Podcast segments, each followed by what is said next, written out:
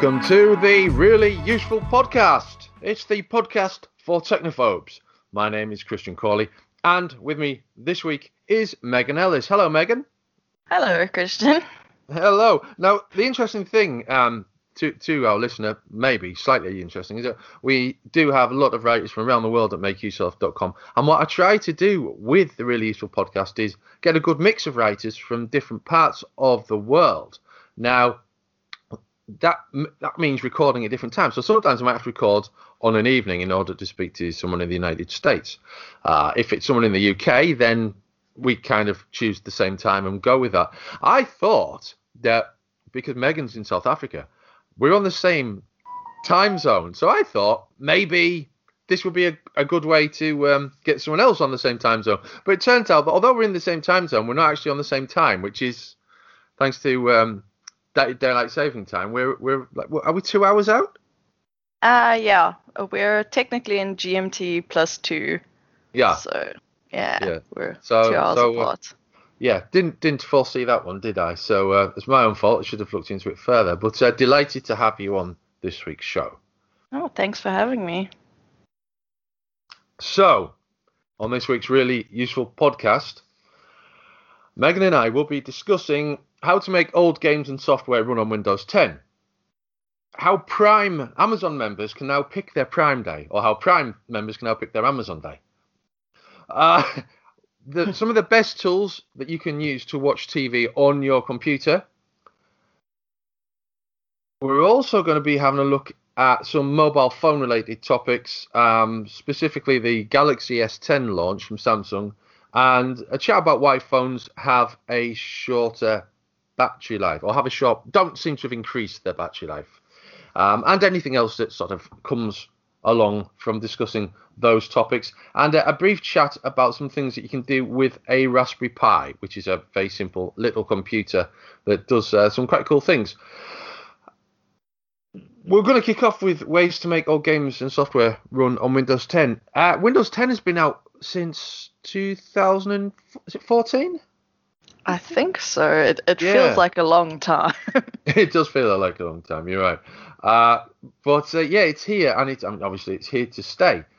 I uh, Microsoft are saying that there's no more Windows versions. They're calling everything Windows 10. How long that marketing decision lasts for is uh, you know another matter entirely. And there's there's always this thing when you move to a new operating system where you find that something won't work anymore. Um, is there anything you've encountered recently that you thought might work in Windows 10 but won't, Megan? Um, not anything I've tried recently, but uh, I do remember struggling. Um, I wanted to play some Donkey Kong and that type of thing on Windows 10 just to try it out, um, get some nostalgia. But yeah, um, some of those things don't work, especially the the much like really old games. Even sometimes Windows XP stuff struggles a bit. Yeah, yeah. It's, I mean, it's a common problem. We've got this vast history of games and software that we've collected over the years, and occasionally it might be nice to go back and try something out, or to find an old file uh, that you want to access. Just maybe it's, you know, in, it might be something that you've written on a different format or whatever that Word doesn't open or doesn't open so well, or might just be a game. I've got loads of old games that I want to play and really can't unless I buy them again from Good Old Games, uh, from GOG.com, which is a Mm. bit of a pain. Uh, unless I'm prepared to set up, well, unless I'm prepared to go through one of these methods. There's a few different ways you can get old games and programs to run on Windows 10, uh, as compiled by uh, fellow podcast host uh, Gavin Phillips uh, at makeuseof.com. He's uh, described ways that you can, and of course, all of everything that we talk about in this week's show will be available in the show notes. You can check the links out below. Run the game as administrator, or run the software as administrator. Use Windows built-in program compatibility troubleshooter is another option. These are both things that you'll find by right-clicking on the, the piece of software in question. The program compatibility feature is good, but it doesn't always work, uh, unfortunately. Uh, there's manual compatibility settings that you can also set, which this is things like sc- setting the right screen resolution, uh, because it can be issues with the, your display that's causing a game to not work or a piece of software to not work. Um, driver enforcement is a big deal in modern versions of Windows, and it's something that didn't exist in previous versions of Windows. Um, so you can use the startup session uh, settings in Windows 10 to get around driver enforcement. You can also, and this is my preferred option, use a virtual machine. Um, you know, a virtual machine is free to uh, download the software from uh, VirtualBox. There's also a free version of VMware that you can download. And if you've got an old version of your operating system disk, uh, you can simply install that within your current operating system.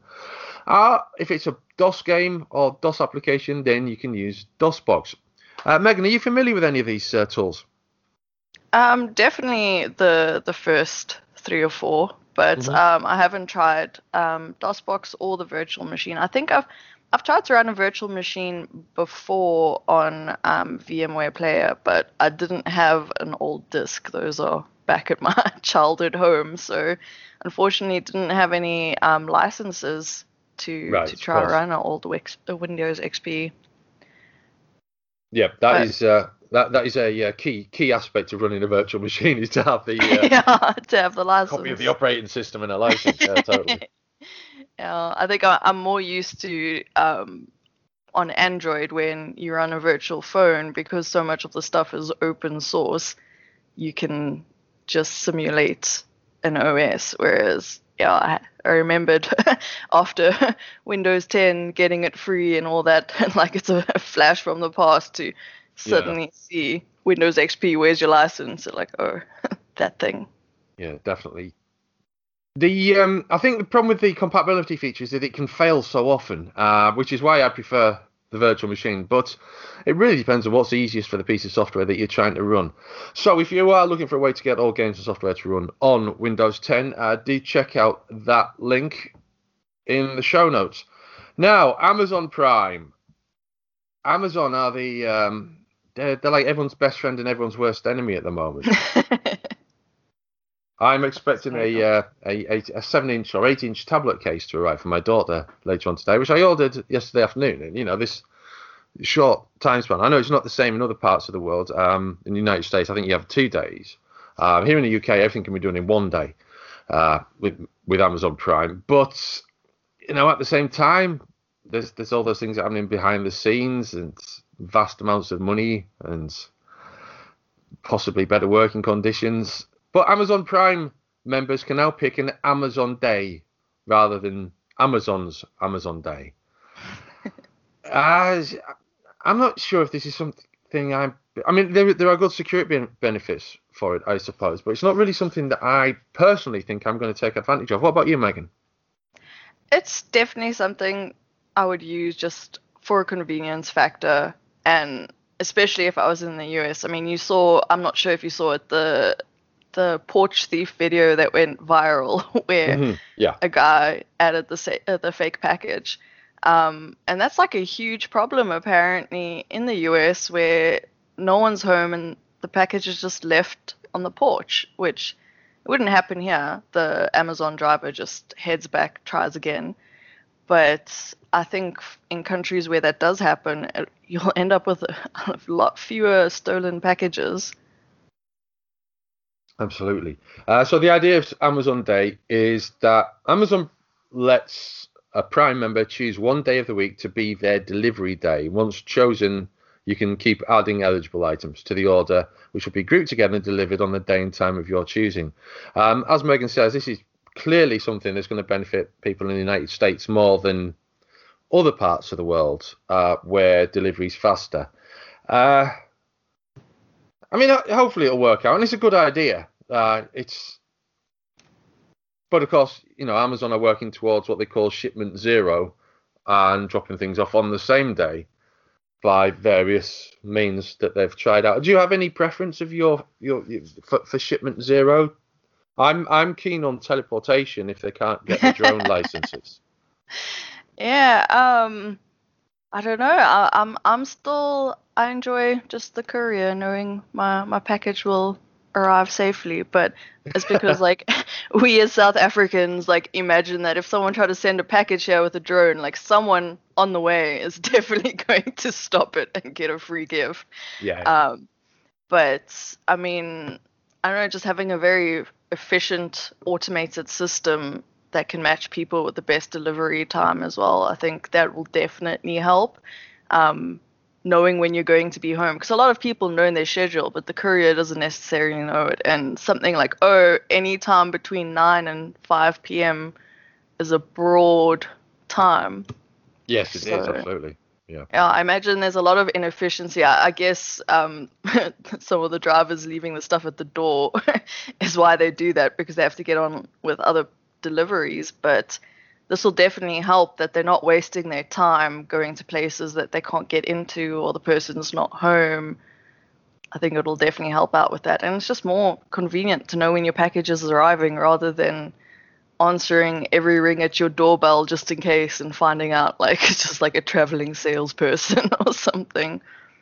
I think it's definitely a useful thing. I'm, I'm surprised they haven't introduced it sooner because there's smaller retails that are retailers that already um, have this type of thing. Like in South Africa, there's Woolworths. I know um, it's a clothing shop in the UK, but here it's a grocery shop as well.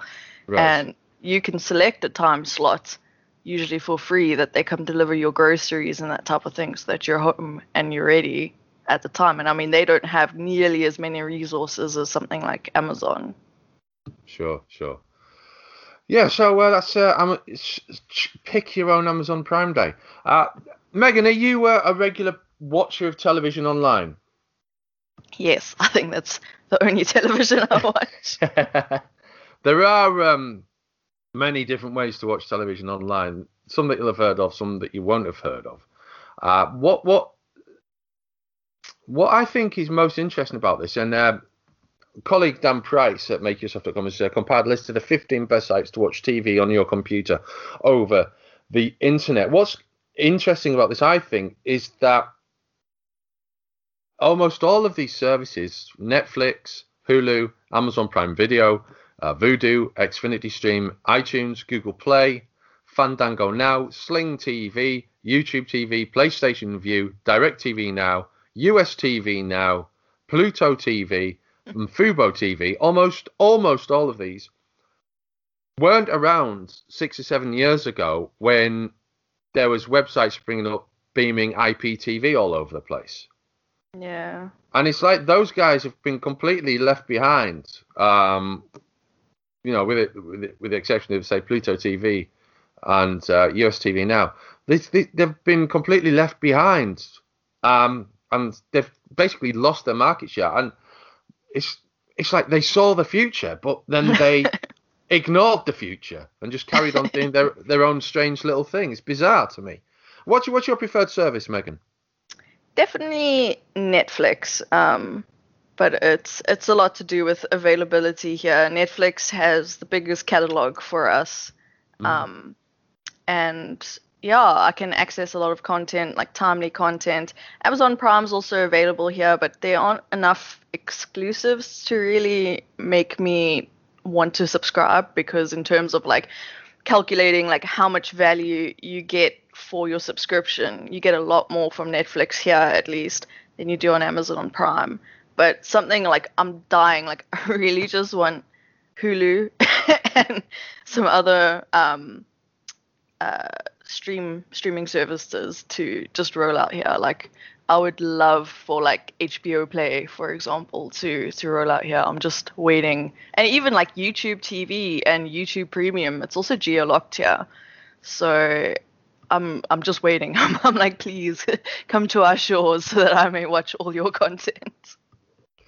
Well, of course, someone may consider using a virtual no they wouldn't not a virtual machine at all a virtual private network a vpn to get around those issues. Here in the uk we have um, a service called uh, now tv which includes sky atlantic so you get a lot of hbo stuff through that. Mm. uh, i use amazon prime video mainly in fact the main reason i have amazon prime is actually uh, because of the man in the high castle uh, which is uh, a, as you say, there's um, more good exclusives on Netflix than there are on Amazon. Probably, I, mean, I, I don't spend an awful lot of time watching TV, but Man in the High Castle is a show that I've uh, enjoyed watching over the years. Uh, Netflix again, we have Netflix. I don't know if we have anything on iTunes. I found myself buying more and more on Google Play lately as I've generated Mm. more and more bonuses on the uh, Google Rewards app.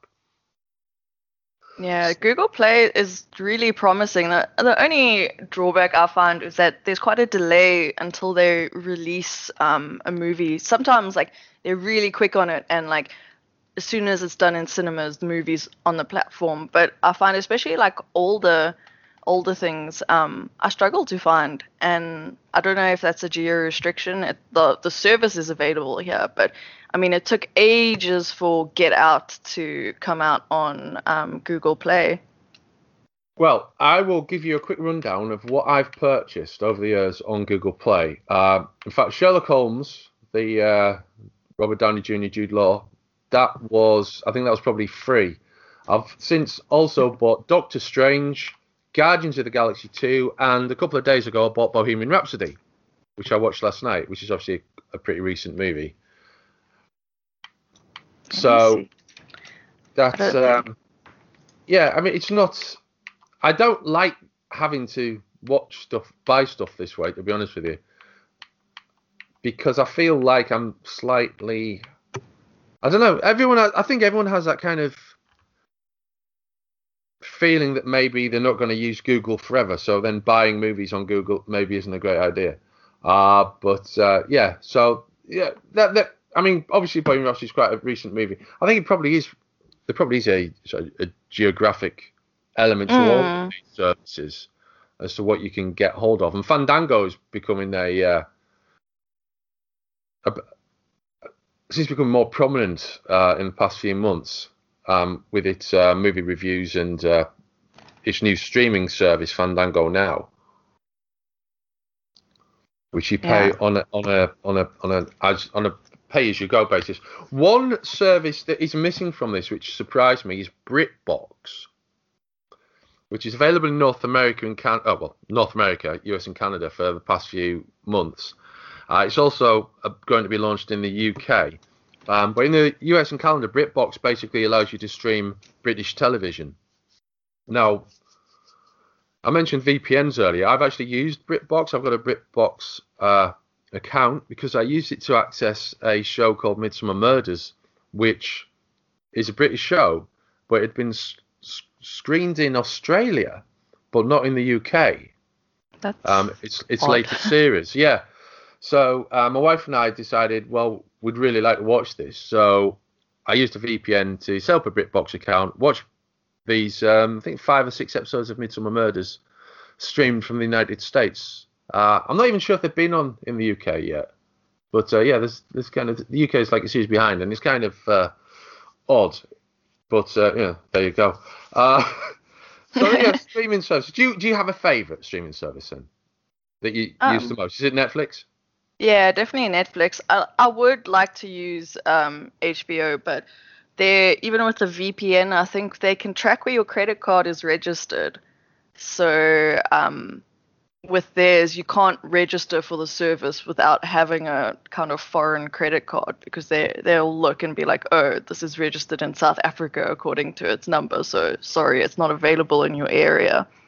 Um, and that's a lot to do like very strict licensing agreements here. I think there's a bit more freedom in other places, but like for example, Netflix was the first like international streaming service to launch here, and they couldn't even play House of Cards or um, Orange is the New Black, which is it's their shows. They made it. They couldn't even air it here in our version because um, the local broadcasters still had the rights to all of those.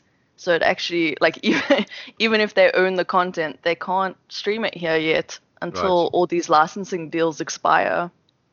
Oh, that's frustrating, isn't it?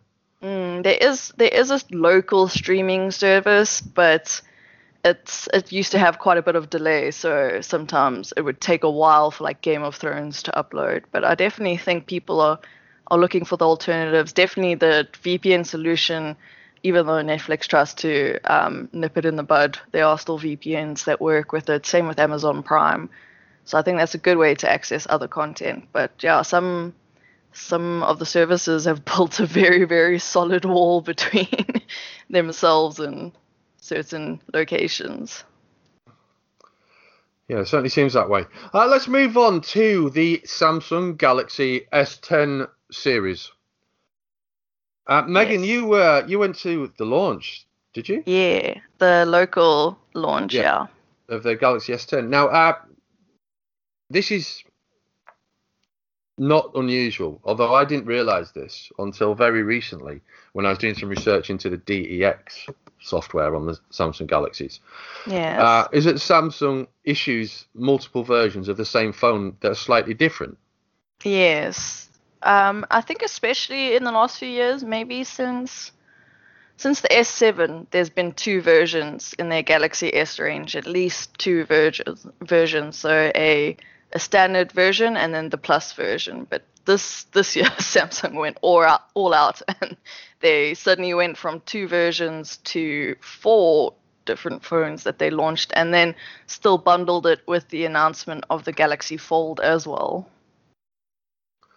Now, what I mean, obviously, there's different versions, Yeah. four different versions, and I would probably look at this and I would say that's too much choice. And I know Yeah. cho- choice is something that people like to believe or think that they like to have. But I would contest that maybe no 20 years of the mobile phone or a bit longer demonstrates actually people don't want that much choice. They just want good devices from manufacturers that they can trust. But there is a reason why Samsung have issued four phones, isn't there? yeah, definitely. Um, I think, I mean, they did their their whole thing was that okay, we're giving users choice, but I think for them it was um, a way to roll out a variety of different developments at different price points because they couldn't load it all into one device and make it um, insanely expensive because the market would not react to it. So they've kind of Yeah. um, had made all these new developments and then bundled them with the different phones. I do like that. I mean, between the S10 Plus and the S10, there's not too much of a difference because I think it was with the S9 and the S9 Plus. Um, there used to always just be a marginal difference in previous versions where it would be like bigger battery, more storage. But then on the S9 and the S9 Plus, one had a single lens camera and the other had a dual camera, and that's quite a big jump, especially when Mm. everyone's rolling out dual cameras last year. Um, it was too much of a difference in a way that people didn't want the S9 Plus because it was more expensive, like significantly expensive, but they also didn't want the S9 because it didn't have the camera features they wanted. So the, this time around, the S10 Plus and the, the S9, the S10 have more small differences back to the whole battery thing, the whole um, extra storage, and then the S10 Plus has a dual front camera, but that's only it, you you don't feel kind of robbed if you you opt for the S10 instead. It's still got that triple lens main camera, that kind of thing, the main things you'd want in a phone. And then the S10e, it's more I think following the pattern of how there was the iPhone 10s and then the iPhone 10R, like offering a premium budget version that's still much more expensive than their mid-range devices, but it just cuts a few of the the bells and whistles of the other devices to make it um, more accessible in terms of affordability. And that one has a dual main camera, so at least it still has the two lenses there. And then the S10 5G, this is where they just loaded. it's like they all the toppings phone where they just loaded in um, battery, RAM, a quadruple rear camera, a dual front camera, and then obviously the 5G um, functionality. But what's interesting about that, I think they definitely separated it because the 5G requires a, a like more more battery power. It makes the device more expensive, but by separating it, they could make it that it's like a targeted launch in areas where 5G is relevant. So um, the UK mainly, some of Europe, and the US. So this the 5G won't be seeing most markets, um, even with its new cameras and new types of lenses. But I think that that was a smart way to not raise the prices of all their phones, with a feature that would only be relevant in selected territories. It's um it's an interesting tactic, and I hope it's a strategy that works out for them. I think though the thing that I find most fascinating about the Samsung Galaxy S10 phones is the fact that they look like they've got faces on them. faces. If you yeah, if, on the camera side, on the reverse side, where you got those little uh, lines lines of lenses, and then the little bit that says Samsung underneath. Yeah, oh, yeah. especially the little S10 S10e.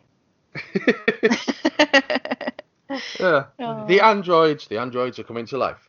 Uh, so yeah, um, do you, I mean, do you have a preferred model? Do you think is the one that you'd be looking at getting? Um, like I like the S10 Plus, but I think the S10 would be alright for me because I'm I'm very into smartphone photography, um, but mainly with regards to the main camera. I, I don't take many selfies, so I don't need like special live focus in my selfies and that kind of thing. So because the S10, uh, the standard S10 still has the triple rear camera, I think that would um, be perfect for me. But I mean, some people who want like a very very heavy performance device. I mean, the S10 Plus can go up to one terabyte of storage, um, which I don't think many phones do. That's a bit, isn't it? Yeah, it's a lot. It's a very attractive phone. I've got an S10 Plus with me. You, it's not much bigger than most of the other phones. It's the same same size as my my Huawei P20 Pro. So in terms of size, it's mainly about what you can afford and what you're looking for in a phone. If you're the kind of person who wants to splash out on a really expensive phone um, with all the bells and whistles, the S10 Plus is great. If you're a bit more conservative with it, S10 will be more than enough for most smartphone users. And even the S10e, if you're not that into um, smartphone photography, you just want a good camera and a good phone, then the cheaper device definitely works. Is there any that you prefer? Oh, I'm I'm a bit greedy when it comes to phones, so I'd probably just go straight for the 5G. And I, I don't even live in a region of the UK that's likely to get 5G on rollout either. But I would that's just just on the off chance I'm in London and can experience some super fast internet, you know. Yeah, prob- probably that. Uh, listen, you mentioned battery life earlier. Yeah. And something that some people have noticed that battery life doesn't appear to be improving even as phones improve. Uh, our colleague Vann Vicente has compiled a list of the five reasons why phones have such short battery lives. Now, compared to five, ten years ago, phones have superb battery lives. But we demand more from our phones these days. Uh, so that's really what's going on. It's, it's the demand for faster phones, more powerful phones, thinner phones. Great displays. Great displays, high definition, 4K displays, uh, and um, better charging speeds, and also the physical element of actually batteries do deteriorate over time. Um, I wonder, I mean, what what what sort of battery life do you get out of your main phone?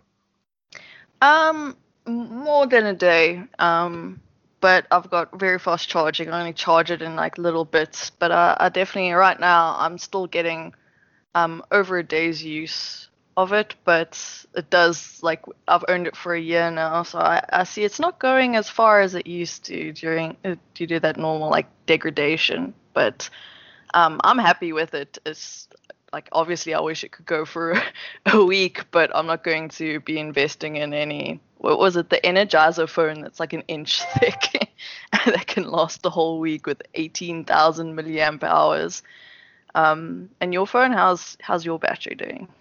Uh, it tends to be all right. I usually get to bed and it's about 15%. It depends, obviously, on what you're doing throughout the day. Mm. I do hmm. find that, you know, when I'm tethering, if I'm out and about, then the battery's lower. If I'm if I've fallen into the trap of a family shop, uh, I find that the battery goes a lot quicker because I spend time staring at my phone trying to distract myself from the inanity of choosing clothes.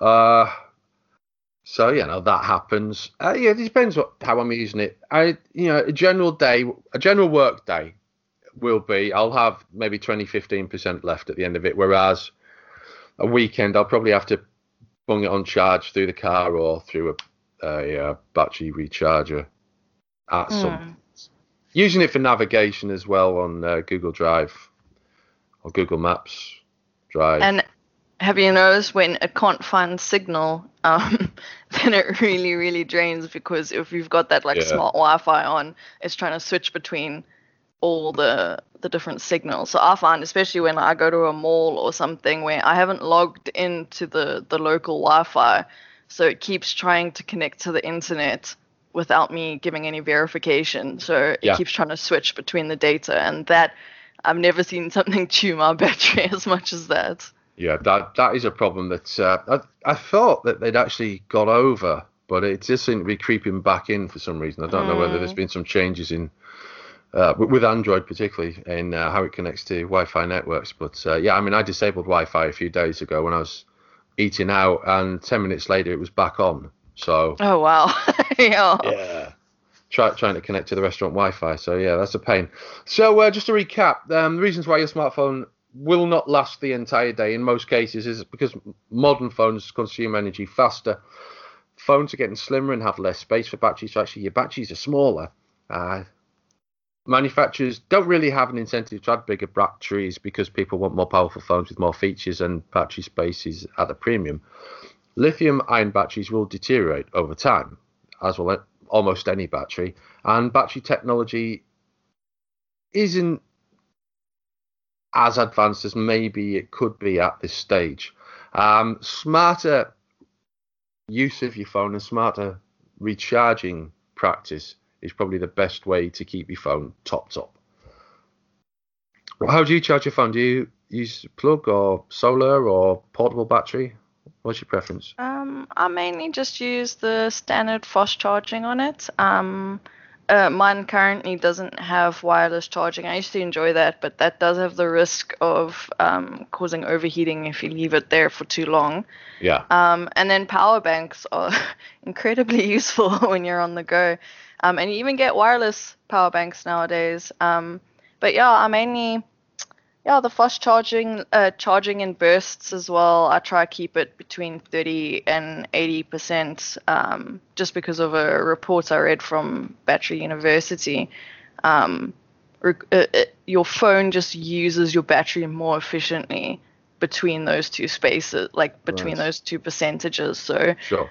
you don't have to charge it as much because the main thing, uh, it, there's not like a whole bunch of like oh 80% is like you know the limit and then it gets too hot. Like it does get too hot at 100% but um, your phone just doesn't use it as efficiently. So just saving battery prevents you from having to charge it again and using up all those charge cycles that the lithium ion battery is limited to.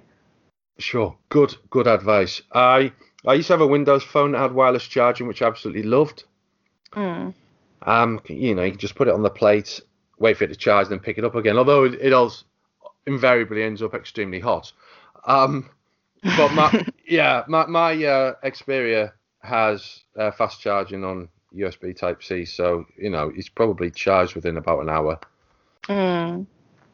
which is yeah. obviously preferable. Uh, it's not always, but you know, I mean, during the if I put it on charge during the night, it'll tell me when it's going to be charged by, which I think is a really useful feature in Android. Mm, that is very useful that you don't end up leaving it too long. exactly. Yeah, exactly. So, uh, let me just uh, recap um, where we are up to. I think, yep. I'm going to go back and just uh, give you a quick recap there, uh, ladies and gentlemen, of uh, what we discussed in this week's really useful podcast. We've um, talked about how to make old games and software run on Windows 10 we've um, discovered the uh, benefits of Prime members being able to pick their Amazon day. There are the best tools for you and services to watch TV on your computer. Big names that you'll know, other names that you maybe don't know so well. We've um, explored the uh, Galaxy S10 launch and its uh, Samsung's four devices, all called S10, and why, and the benefits of each. And uh, we've had a look at why phones have a short, perhaps a shorter battery life that maybe you expect.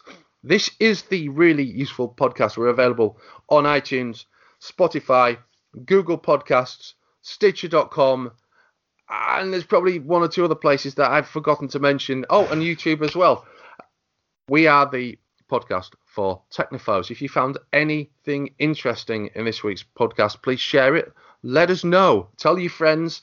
And if you know people who are afraid of technology, aren't getting the most out of technology, and want some help but don't want to have to put up with people talking about frequencies and storage limits and uh, and Intel and AMD and you know all this complicated stuff that really isn't relevant to you as a user, then uh, point them in our direction. And if they have any questions, uh, we can help them out. Uh, Megan Ellis is a colleague of mine from MakeUseOf.com. Uh, thank you for joining me, Megan. Yeah, thanks for having me.